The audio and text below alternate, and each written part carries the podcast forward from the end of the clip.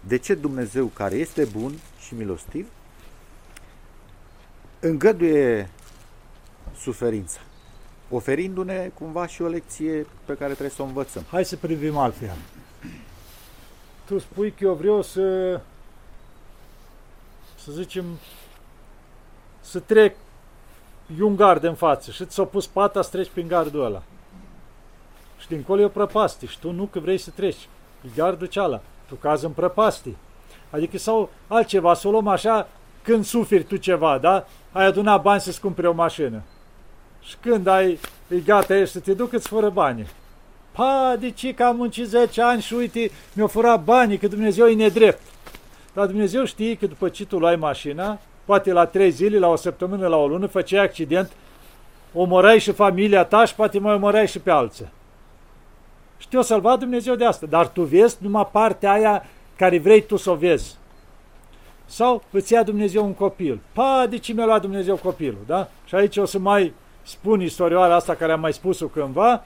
O femeie avea un copilaj de 5 ani și bolnav pe moarte.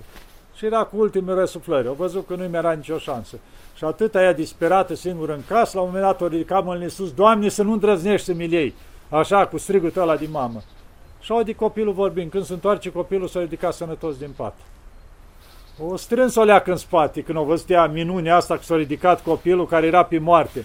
Zice, oare a fost frică lui Dumnezeu din mine? Cum a strigat ea așa din tăt. Bun, o trecut timpul, era văduvă, creștea singură copilul, au crescut copilul, na, cum a putut și el au crescut. Se ducea și la muncă, copilul așa, a ajuns copilul pe la vreo 18 ani, da? A început să intre în diferite găști, droguri, nopțile de acasă, vinea acasă, făcea scandal, nu știa săraca mamă ce să mai facă cu el. Și odată era seara acasă, se uita la televizor. Și un reporter acolo și suntem în direct. S-a făcut o crimă de un grup de tineri de ăștia, nu știu ce, o gașcă de asta, și acum schimb de focuri cu poliția, că aveau și arme. Și între timp ce spunea acolo, dă numele la ăștia. Și între care era și fiul ei, care contribuse la o, la o crimă acolo. Și când au văzut ea, și mai bine mi-l lua Dumnezeu atunci la 5 ani când a fost bolnav. Tot ea spunea acum. Când au văzut ce a ajuns fiul ei un criminal.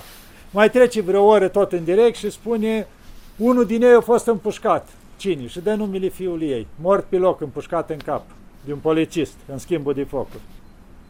Și am stătea și să dea capul de podea singură și zice, eu îți devine la toate astea. Că Dumnezeu a vrut să mi la 5 ani, să fie înger, eu m-am certat cu Dumnezeu, nu, Doamne, să nu îndrăznești să mi lei, mi l-a dat Dumnezeu. Și ce a ajuns fiul meu? A ajuns criminal și a fost omurit în felul ăsta, fără pocăință, fără nimic. Cine-i divină? Mama care s-a certat cu Dumnezeu. Deci noi întotdeauna nu cerem să facă voia lui Dumnezeu, cerem să facă voia noastră. Doamne, ți-o dat Vreau, o boală, eu, vrei, nu vrei, Doamne, dă sănătate. Și după ce îți dă sănătate, te apuci de nu știu ce răutăți și sper sufletul. Dumnezeu știind că în boala aia te ține la un echilibru. Cine era Sfântul Apostol Pavel, da? Care a fost răpiși până la trei la cer, la și măsură duhovnicească. Și spune el, și mi-a lăsat Dumnezeu un ghimp în coastă. Deci o boală. De trei ori m-a rugat la Dumnezeu să ia de la mine și a spus să ajunge harul meu. Deci până la sfârșitul vieții l-a lăsat în boala aceea. Ca să trăiască în smerenie. Vedeți, Dumnezeu avea scopul lui, pentru că i-a dat har mult, permanent l-a chinuit o boală toată viața. Pentru că era harul Dumnezeu. Cu Viosul Paisia Ghioritu avea cancer metastază a ultimii cu ani, de Da, ultimii ani, deci el era metastază, dureri groaznice, nu lua nimic. Și îl întrebau toți, dar de ce nu te rogi la Dumnezeu să te vindici? Nu, no. Și asta e cununa mea, cu asta vreau să mă duc la Hristos. Deci eu am cerut de la Hristos să-mi dea o boală să sufăr și eu ceva pentru el.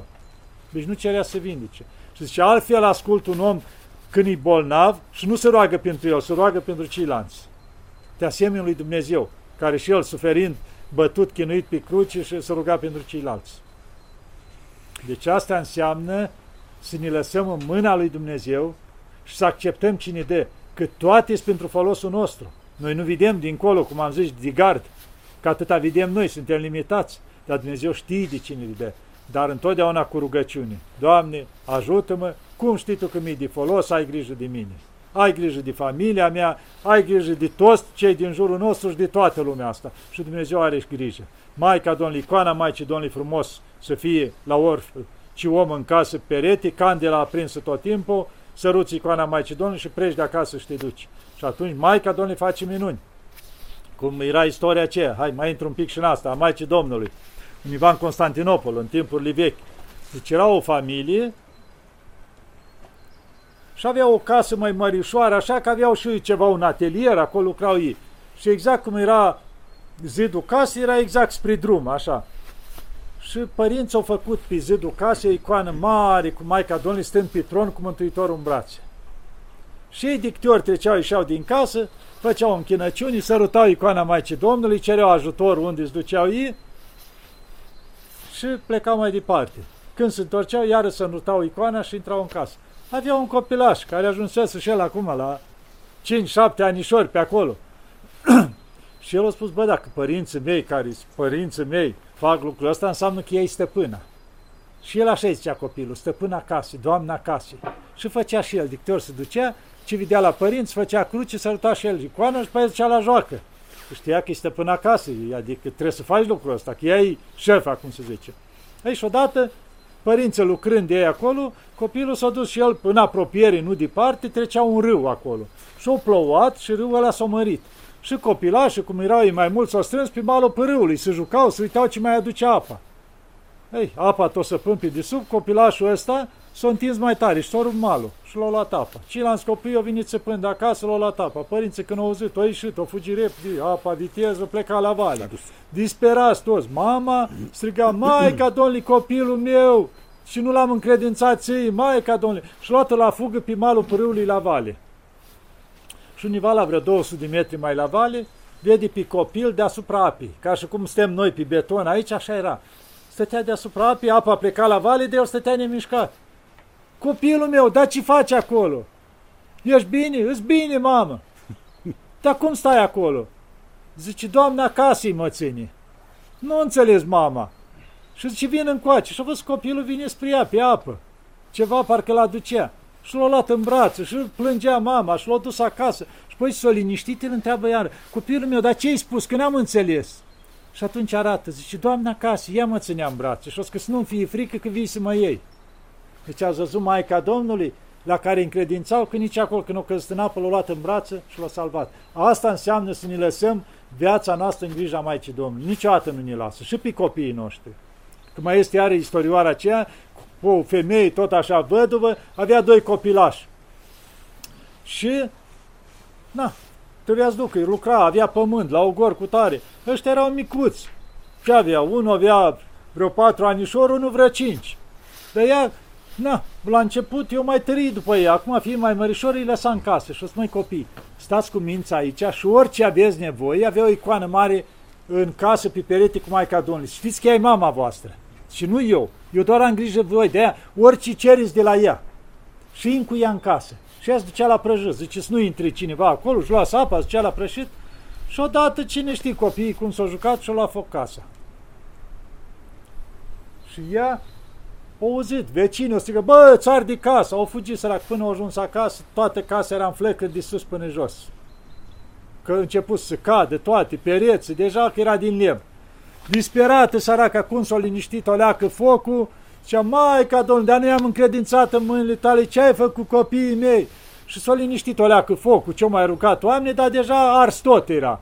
Și când intră printre bârnile alea arsă, când vede, ce vede?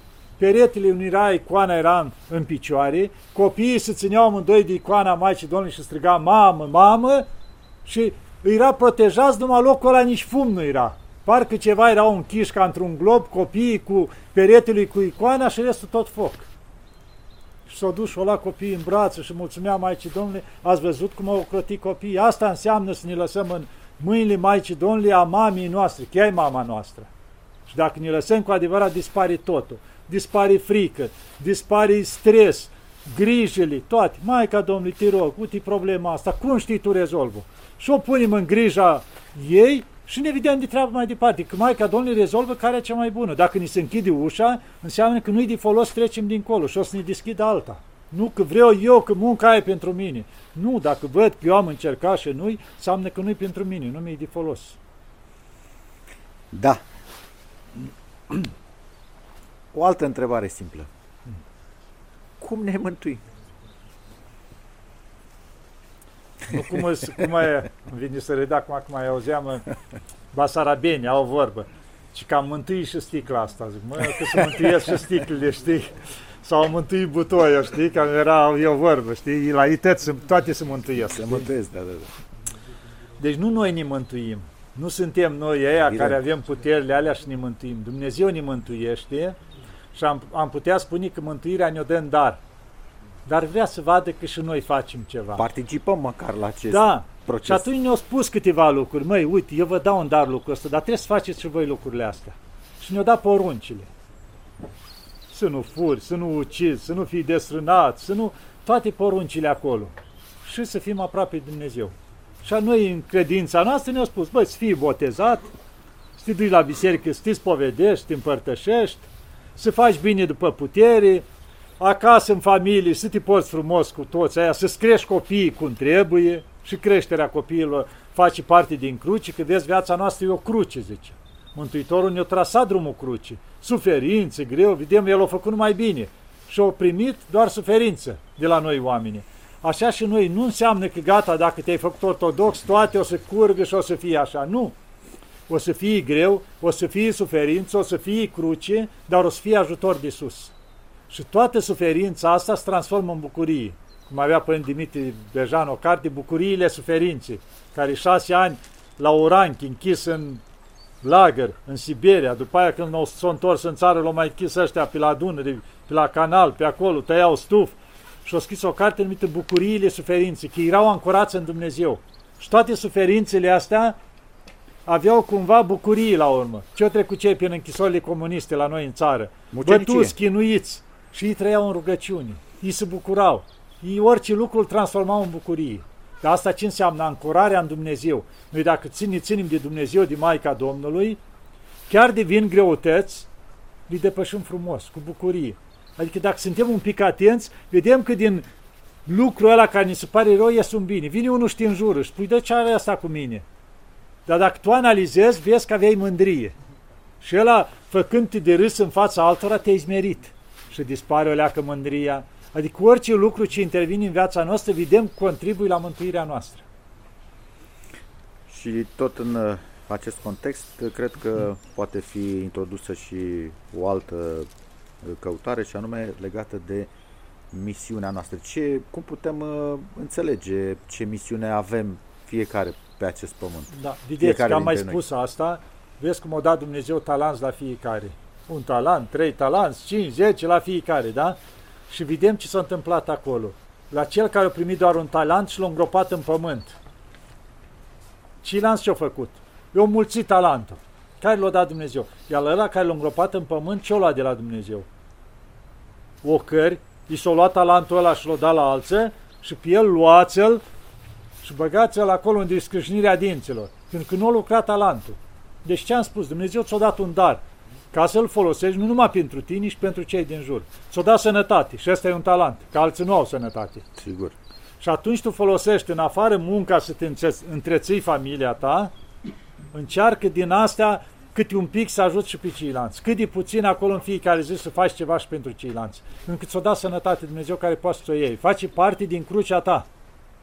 După aceea, tot ce faci tu în viață, ești capabil, poate te-au pus într-o funcție, ești primar, în afară de familia ta, dă-ți silința că ai responsabilitate de toată comunitatea aceea, tu răspunzi dacă lor li bine sau nu, în fața lui Dumnezeu, în afară când fața societății, dar în fața lui Dumnezeu. Pentru că ți s-o dat darul ăsta să poți să conduci mai mulți oameni și să-i ajuți. Și trebuie darul ăsta să le mulțești. Într-o funcție mai mare, la fel, președintele unei țări. Păi toți îl înjură că președinte, să vezi la unde o să ajungă dacă nu face ce trebuie ca președinte, că e responsabil de o țară. Adică tu dacă ești pus la un cazan mic, ăla o să fie la un cazan de la mare cu temperaturi de mii, cum se zice. Adică să o luăm așa lumește. Deci adică suferința lui o să fie de mii de ori mai mare. Pentru că viața aici pământ e scurtă, vedem. E un an, e 10, 50, 100, cât o fi. dar viața e limitată. Și plecăm în veșnicii care nu se mai termină. Și de asta depinde de noi cum lucrăm. De asta am spus, cerem ajutorul lui Dumnezeu, dar ne dăm silința. Ai roabă, ai umplut cu pământ, nu stai și nu mai faci cruci și te uiți la ea, că poate a pleca. Nu, zici, Doamne Victor. ajută, prins de ea și împingi la ea. Ci ține de omenesc cu fazi. Și Dumnezeu intervine, de acolo de unde nu mai poți tu ca om. Dar până acolo trebuie să faci tu. Și atunci tu trebuie să faci tot ce se poate spre binele tău și a celor din jur. E o datorie, că iubește pe Domnul Dumnezeu din tot sufletul, din tot cugetul și din toată inima ta și pe aproapele tău ca pe tine însuți. Deci prima dată Dumnezeu, cum am spus, legătura cu Dumnezeu, prin spovedanie, prin împărtășanie, biserică, rugăciuni, fapte bune și după aia zice pe aproapele ca pe noi însuși. Ce avem noi nevoie, are nevoie și aproapele. Întotdeauna să împărțim și cu el. Ați atins și iarăși un subiect care generează o întrebare, cred că este pe buzele tuturor. Uh, cum, uh, sau nu cum, cât de eficient ar fi politicianul care are credință, politicianul care are o educație duhovnicească, uh, politicianul care este dus la biserică în sensul cel mai concret al cuvântului, da, da. cât de important și cât de folositor devine el pentru popor, pentru cei pe care îi reprezintă. Ce se întâmplă? Omul care are legătura lui cu Dumnezeu se limpezește la minte. Orice om. Orice om, nu numai politician. Deci, în momentul în care tu te-ai dus la biserică, stai o oră, două, trei acolo, te rogi, îi harul ăla care coboară în biserică, tu ești mult mai luminat. Tu când e o hotărâre mult mai bună. Adică se minunează alții. Băi, cum ți-a trecut aia prin cap? Deci e ceva care intervine de la Dumnezeu. Plus omul care se spovedește, vezi că după ce ești la spovedanie, orice ai făcut în viața asta, te simți ușor, plutești, ți s-o lua greutatea. Tu nu mai timp mai duci acolo unde ai tu funcția ta și stai cu grijile tale pe cap, cu patimile tale, cu toate astea, când e o hotărâre, o iei doar să o iei. Nu, tu o iei altfel că tu te-ai spovedit și ai scăpat de grijile astea. Tu te-ai ușurat, mintea e limpide, tu te duci acolo, știi că te duci cu Dumnezeu și cu cerul după tine. Faci o cruce, Doamne, luminează-mă și înțelepțește-mă să iau hotărârile cele bune. Și atunci omul ăsta când se duce acolo, când spune un cuvânt, cuvântul ăla la înțelepciune, ca la Solomon. Adică el dacă are o părere, dacă ceva întotdeauna, părerea lui e bună. Bineînțeles, să fie luată și în seamă de ceilalți. Dar depinde în ce funcție este. Ea să fie acolo, să zicem, majoritari, cei care se duc la biserică, care se spovedesc, care se roagă, să vezi ce hotărâri bune s-ar lua, pentru că iluminează Dumnezeu. Și fără să vrei eu hotărârile alea bune, pentru că lucrează Dumnezeu. De asta, adică poate influența asta, cum ar fi a Harului Dumnezeu, să fie foarte mare și benefică pentru toată țara. Că legile care le iau ei, adică se revarsă asupra poporului. Da, este mai mult decât clar cum și clasa noastră politică peste noapte poate deveni cu adevărat folositoare poporului. E clar asta. Deci, cum am zis, înceapă cu spovedanie, cu împărtășanie, bineînțeles, să, să fie ce... botezați ortodox în primul rând, după aia spovedanie, împărtășanie, participarea la Sfinte Liturghii și să faci fapte bune după putere, pentru că făcând fapte bune, la săraci aia se roagă pentru tine. Și atunci cu atât mai mult vine Harul lui Dumnezeu și te ajută. Care este cea mai potrivită relaționare între soți în perioada posturilor? Deci ce se întâmplă? Așa Sfinții Părinți au spus că e bine pentru a fi postul trăit mai bine, dacă se poate, să nu trăiască împreună. Adică să nu aibă relații împreună în perioada postului. Ca să fie și ei. Și asta, ca să te ajute lucrul ăsta, obligat trebuie să ții post. Nu mănânci bine și trupul ia razna și visezi femei, adică nu poți fără așa ceva. Nu, te lupți un pic. Și atunci dacă mănânci mâncare mai ușoară, mai slabă, mai asta, te ajută. Și să ai îndeletnicire atunci, mai multe, în timpul postului, ca să ai ocupații. Nu stai plictisit acasă la televizor la asta și surcă la cap, cum se spune. Și atunci te duci mai des și la biserică, te spovedești mai des, te împărtășești mai des și te ajută Dumnezeu. Nu că nu se poate, că ar trebui să tu izroate. Băi, totuși sunt oameni care trăiesc în mănăstiri, care așa, care toată viața trăiesc așa. Adică nu se poate, că spune, domnule, nu se poate, sau mai spune, păi, dacă nu mânc carne, mor. Nu mori, te că te închide un beci o luni de zile și îți dau la trei zile pâine cu apă să vezi ce bun o să fie și nu o să mori. Exact cum era boierul și avea un câine. Și îl ținea numai cu șnițel, numai cu găini, nu știu ce. Și la un moment dat s-a plictisit și câinele și nu mai vrea să mănânce nimic. Și boierul, vai, cățelul meu, Azoriel, o să moară Azoriel că nu mai mănâncă. Și avea o slugă pe acolo, săracul care mânca și la ce rămânea pe la boier, nu mânca nici măcar ce mânca câinele, câinele da. da. Și zice, boierule, boierul tocmai trebuia să plece univa. Ce mă fac, Azorielul meu, nu-i bolnav. Boierule, las că am eu grijă de el. Zice, da câte zile lipsești boierul? Trei zile, las că am eu grijă de el. Și l-a luat pe Azorel și l-a legat la un stâlp. Și nu i-a dat nimic ca trei zile. Îi mai punea câte o cană de apă, o lingea Azorel acolo, nu știu, și atât. După trei zile vă dați seama. Și atunci îl cheamă pe boier. Boierul, a vine încoace să vezi ce vesele Azorel. Și ăsta era un măr cu mere pădurețe și arunca lui Azarel câte un măr. Îl mânca la cu o poftă de să minuna boierul. și vezi și cum s-a vindicat Azarel? Era giftuit de toate bunătățile. Ei, asta pățim noi și posibil ca Dumnezeu să mai aducă niște necazuri pentru îmbuibarea noastră, ca să fim nevoiți să ne înfrânăm, că de bunăvoie nu vrem să ținem post. Și atunci dacă ți-a Dumnezeu toate roate, o să ții post de nevoie când o să ai ce mânca. Și de ce să-L forțăm pe Dumnezeu să aducă asta când ne punem noi lege? Nu, măi, gata, mâncare de post, nu murim, dimineața dacă poți mai lungești un pic până la amiază, dacă vrei și mai mult, mai bei o cană de apă și o lungești, încearcă cât poți să ții. Că abia nu vezi că o scos ăștia tot felul de tratamente, de posturi cu apă, pentru vindecare, pentru cutare. Cu acolo când ajungi bolnav, cum le ții toate alea zeci de zile numai cu apă ca să te vindici? De ce nu-ți echilibrezi tu?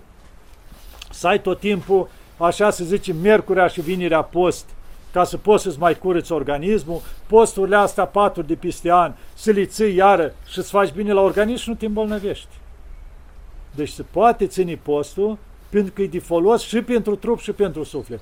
Și în felul ăsta ai să vezi că și în familie e mai bine, mai ușor. Toată lumea mănâncă de post și atunci încerci o leacă mai cu, cu dragoste să-ți umpli timpul, te duci și mai faci bine pe putere, mai des la biserică ca să ai timpul plin.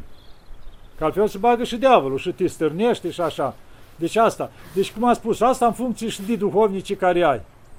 Nu-i o lege bătută în cui. Dar ar fi bine așa, chiar ajuta pe creștini să poată înainta mai bine duhovnicește. Da, și să nu uităm că postul nu, nu este altceva decât o, o componentă foarte importantă a procesului nostru de creștere duhovnicească, păi fără care nu se poate. Și din vindecare trupească. Și implicit, da. implicit. Da. Și ajută și înaintăm mai mult spre Dumnezeu o leacă, ne ajută o leacă. Un pas.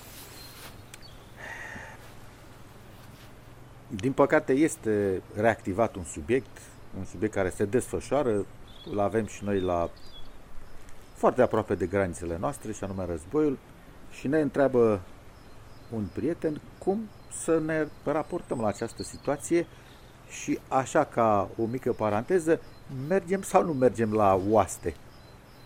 Păi prima dată trebuie să ne facem marcuri de alea, cum aveau indienii. Că noi cam asta ne-a mai rămas prin țară la noi. Ce se întâmplă? Vedeți cât o nebunit lumea? Toată lumea strigă pace, dar de fapt toată lumea vrea război. Și am mai comparat odată tot într-o filmare și am spus deci parcă o nebunit lumea. Deci războiul ăsta, dacă nu se implica nimeni, nu dura mai mult de trei luni și se încheia.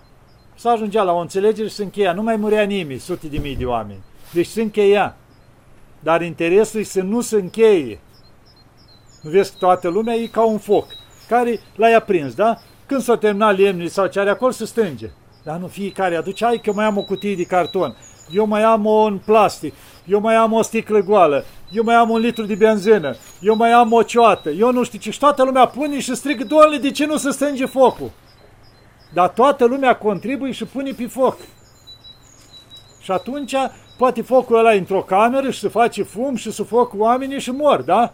Dar toată lumea strigă, ne sufocăm, dar pune acolo. Asta se întâmplă. Deci parcă li s-o lua mintea, o nebunit lumea. Aici era să luăm acolo un conflict între doi frați care nu s-au înțeles de la nu știu ce pe acolo și s-au luat la ceartă între ei. Și toți, cum să zicem, ca să nu zicem nebunii lumii, s-au trezit toți când ne băgăm noi și rezolvăm treaba. Și toți încep să dea în dreapta și în stânga acolo. Pentru ce ca să provoace un haos general? Deși eu am spus de la început, ați văzut, din primele zile, România nu trebuie să se implice deloc în treaba asta. Nu avem treabă. O și președintele nostru acum trei zile și noi, războiul ăsta e a nostru. Zice, războiul care îl poartă Ucraina, îl poartă ca să ne apere pe noi. De cine? Da, dar n-am înțeles. Dar tu cine ești ca să te apere pe tine? Adică războiul ăsta și a nostru, trebuie să ne implicăm total, pentru că ei ne apără pe noi. Dar n-am înțeles. Care noi? N-ați văzut, dacă vorbim de noi, să vorbim de români, da? Românii din Bucovina din Nord. Am un timpul războiului, când românii s-au implicat total și au primit toți refugiații. Li dă salarii de trei ori mai mari decât la români. Un copil a românilor primește 250 de lei pe lună și a ucraineanului primește 3000 sau nu știu cât. Adică ca să vezi diferența cât o ajuta România acolo și iese președintele Ucrainei și spune toate drepturile românilor se anulează. Nu mai au voie să vorbească românește în Ucraina, nu au voie să facă școală în românește, nu au voie cu tare. Vine cu recompensa. Serios ne apără pe noi când vezi că ei la românii de acolo iau toate drepturile. Păi dacă eram noi în locul Ucrainei și intrau rușii la noi, știi ce făcea Ucraina? Intra și ea și mai lua și restul Bucovinii. Și spunea Dan Puric un lucru și mi-a rămas și a spus așa, și gândiți-vă că dacă se întâmpla la noi lucrul ăsta, nicio țară nu ne primea din jur. Toți închideau granițele și ne lăsa să fim tocați acolo. Nimeni nu ne primea, să ne fie clar. Noi de asta am rezistat ca popor, pentru că noi n-am avut niciodată sprijin roată. Și atunci singura cale a fost să avem un conducător bun și toți s adunau în jurul lui. Și mureau toți pentru unul și unul pentru toți. Asta era și erau ancorați în Dumnezeu. Și de asta pământul țării noastre, oriunde ai săpa până la câțiva metri, e plin de mucenici, care nu s-au dus să facă rău altora și au apărat pământul. Și la fel și la ora actuală noi ne apărăm pământul, dar noi nu trebuie să tragem un glonț dincolo. Nu, noi stăm acasă și dacă e nevoie să ne apărăm atât, nu ne ducem nicăieri. Nu ne băgăm noi să facem pe agrozavi, noi care de fapt ne-am distrus totul, nu avem armată, nu avem nimic. Că acum au primit ordine în comparare ăia la 50 de ani care au mai prins armata. Că asta e bătaie de joc. Nu. Deci noi trebuie să ne ancorăm în rugăciune. Ne punem pe rugăciune, ne spovedim, ne împărtășim și ne luptăm să facem bune, bine după putere. Și Dumnezeu are grijă să ne acopere. Asta e salvarea noastră, nu mersul la război. Deci întoarcerea la Dumnezeu de la cel mic până la cel mare. Și o să vedeți atunci că Dumnezeu ne ocrotește. Deci asta am spus-o de la început și o repet continuu. Nu-i lupta noastră. Acolo sunt interese politice, la nivel mondial. Deci noi să ne vedem de țărășarea noastră, cum ne-am văzut totdeauna, de sărăcia noastră, de nevoile noastre, de toate ale noastre. Care au venit la noi, l-am primit, am dat bucata de pâine, dar nu ne băgăm nicăieri. Că altfel o să ne căim amarnic dacă ne băgăm. Este poporul român uh, rămas undeva într-un cont de umbră? Așa sună întrebarea. Eu încerc să o completez cumva raportându-ne la două teme. Cea mai importantă și esențială duhovnicească și cealaltă care se raportează la, să spunem, uh, starea noastră materială, socială. Eu am spus întotdeauna România e printre cele mai frumoase țări din lume. Poate dar, cea mai frumoasă. Cea mai frumoasă, ca să nu zic așa, să socoată ca nu știu ce, dar pentru mine e cea mai frumoasă. După aceea, cea mai bogată. Are toate resursele. Gândiți-vă că de mii de ani toată lumea au furat din România și încă ochii la o grămadă de mari puteri spre România încă se furi chestii de unii. Din mari se fură, din munți se fură, din păduri se fură, din pământ se fură, deci se fură și este. Și aerul se fură. Da, și se minunează toți de unii mai este. Și tot este și tot se fură. Deci a făcut-o Dumnezeu atât de bogată România, că nu are nicio țară, țară atâtea bogății, zăgăminte, pe pământ crește orice. Deci România, dacă ar fi lăsată în pace, să zicem, un 5 ani de zile, nimic, să nu ia nimic, să nu aducă nimic, să o leși în pace. Să producă, să trăiască ea România, să ar ca pe timpul lui Vlad Țepeș când și-a luat el domnia și le-a spus la turci, băi, țara e săracă și n-am ce vă da. Lăsați-mă câțiva ani să-mi revin. Și-a ridicat ăsta țara și cetățile și tot și poporul, toată lumea muncea. Și-au format o armată bună, deci o, ca să poată face față turcilor, turcilor după aceea. Deci au fost lăsați în pace 5 ani de zile și au revenit țara. Așa și noi.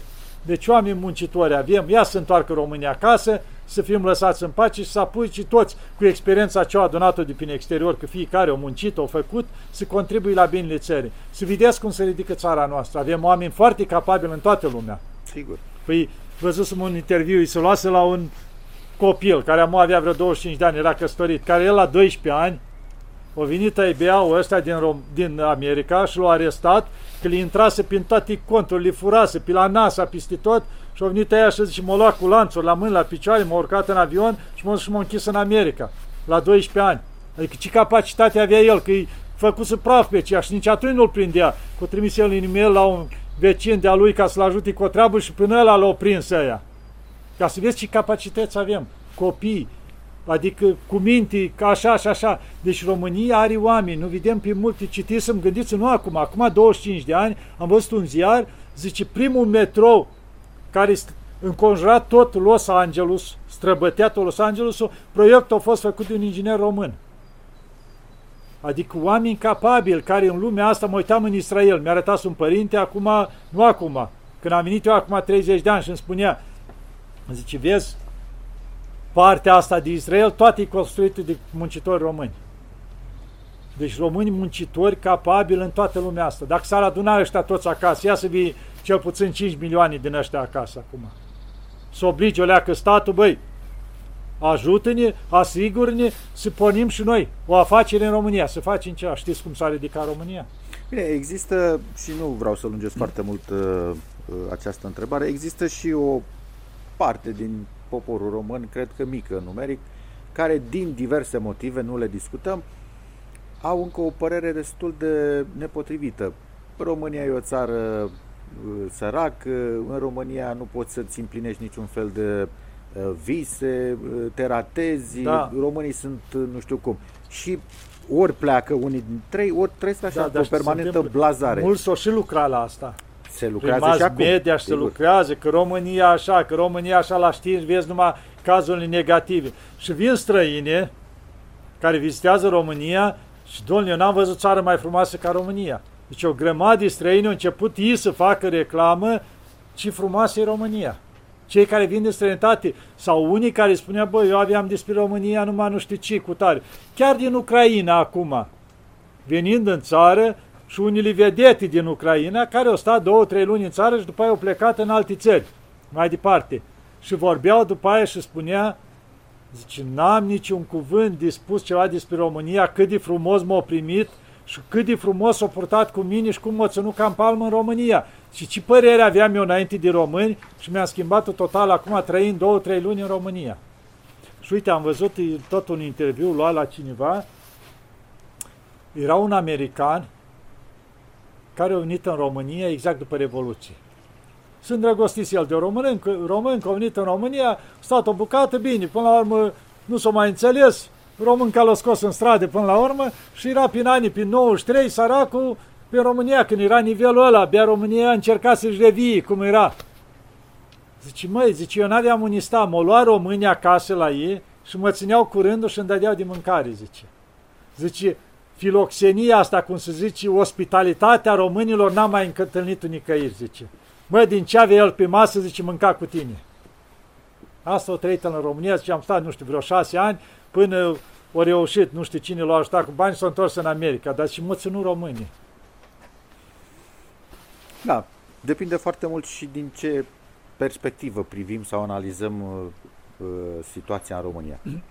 Foarte important. Acum mai este și unii care nu vor să muncească și vor să facă bani ușor în România și pa, pe aici nu merge, că nu știu ce, că nu le iese treaba, las când ducem în străinătate.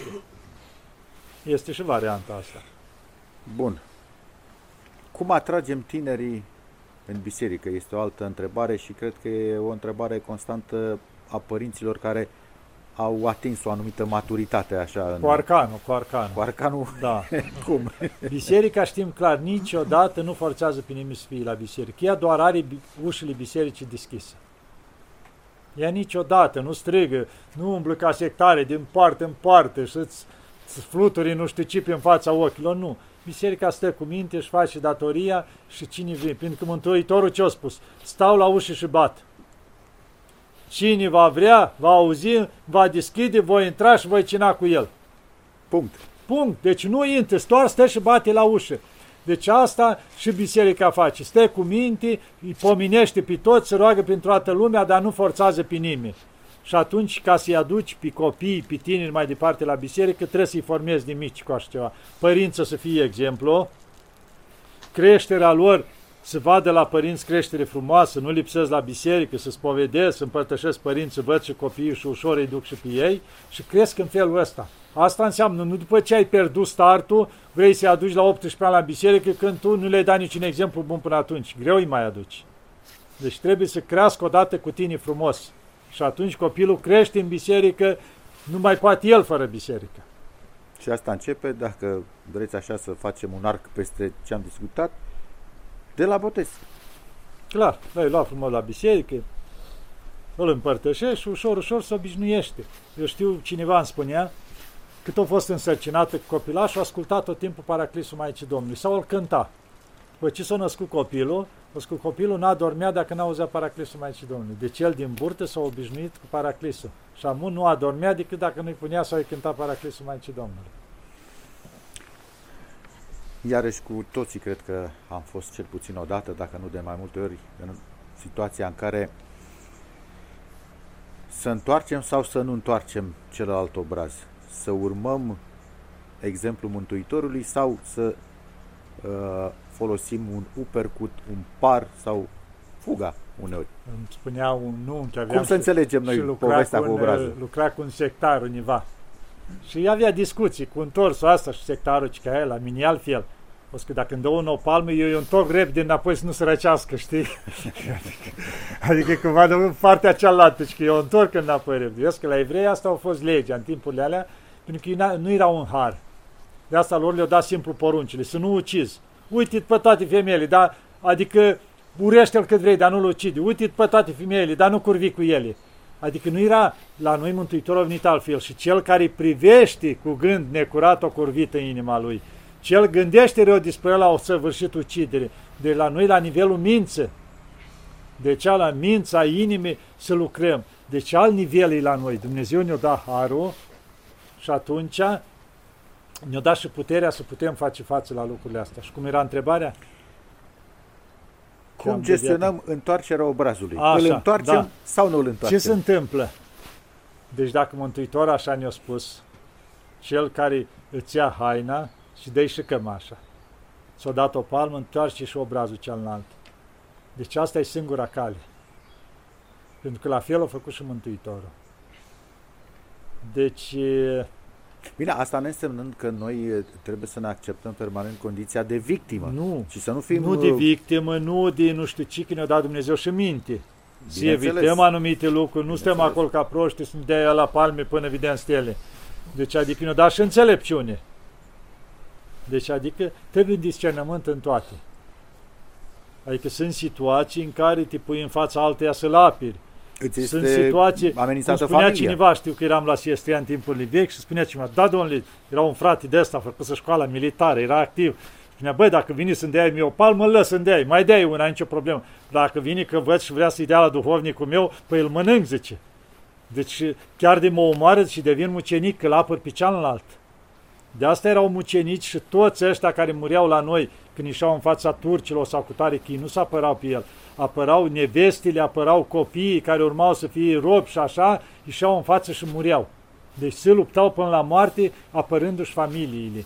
Deci când te lupți pentru a apăra familia, țara sau cutare, așa, atunci în fața lui Dumnezeu ești ca mucenic.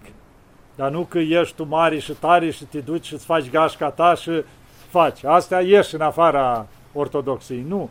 Aici ne trebuie discernământ și, cum zici, ești prigonit într-o cetate, fugi în alta. Trebuie să evităm lucrurile astea. La mari situații, ți-o dat una, cel puțin îți ai trăit așa plecat. Nu aștept să-ți dea ăla până nu mai știi ci cu el, pun și că stai, știi? Nu, adică eviți, pleci. Că de, poate îi dai tu și l-ai nenorocit și intri și la închisoare. Și... Da. Părinte, cam uh, acestea au fost întrebările.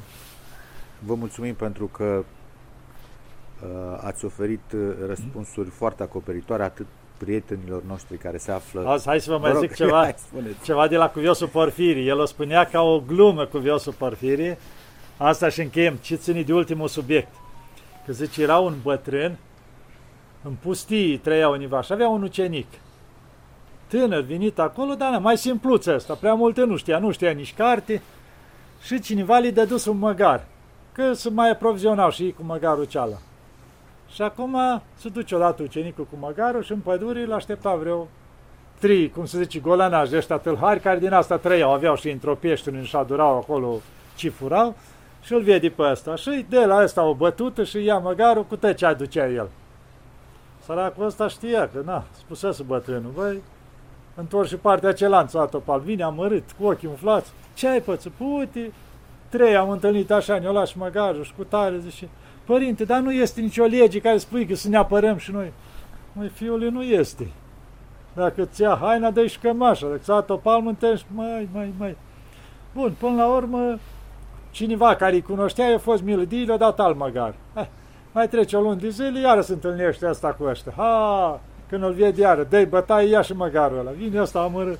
Vine părinte, dar chiar când sunt la Scriptură, nicio, măcar o, un cuvânt, două să ne susții. Băi, este, o dar... derogare, măcar. Zice, este ceva, dar nu e în Noul Testament, e la evrei, la Vechiul Testament, care au fost până la Mântuitor. Și ce zice acolo? Păi acolo zice, na, că dacă ți-o dat un palmă, dă tu înapoi. Ți-o scos un ochi, scoate și tu unul. Părinte, asta e pentru noi. Bă, fiul, stai așa, că asta e legea veche. Nu, lasă așa, părinte, cum este. Și se duce asta. Și, bineînțeles, îi de dus altcineva al măgar și o trecut timpul, iar apare ea, că mai cercetau cărarea acolo. Și îl vede iară pe ăsta. Și tăbărăsc pe el.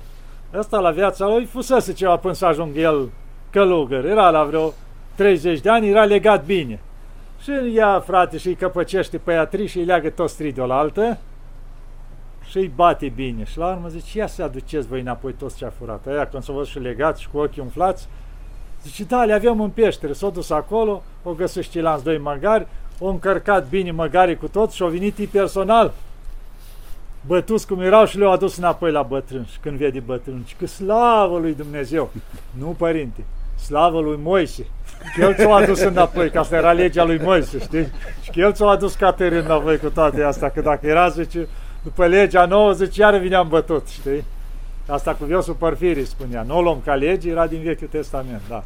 De asta acum am nevoie așa. de înțelepciune. Da, de asta discernământ și înțelepciune în toate. da. este. Mulțumim frumos încă o dată. Îi mulțumim și lui Ursulescu, Ursulescu a stat cu minte. E da. un fel nu de stă de obicei cu minte, da? nu știa despre ce da. vorba, de asta vrea și el să bage a fost cu minte. Da, da, da. Nu, întotdeauna ai cu minte, e liniștit.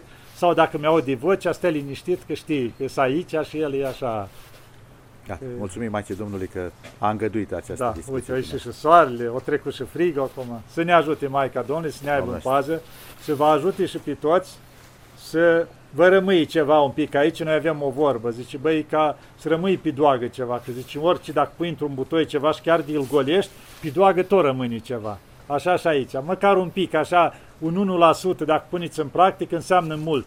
Când ați trecut degeaba prin grădina Maicii Domnului, ceva au rămas și a spus în practică. Da?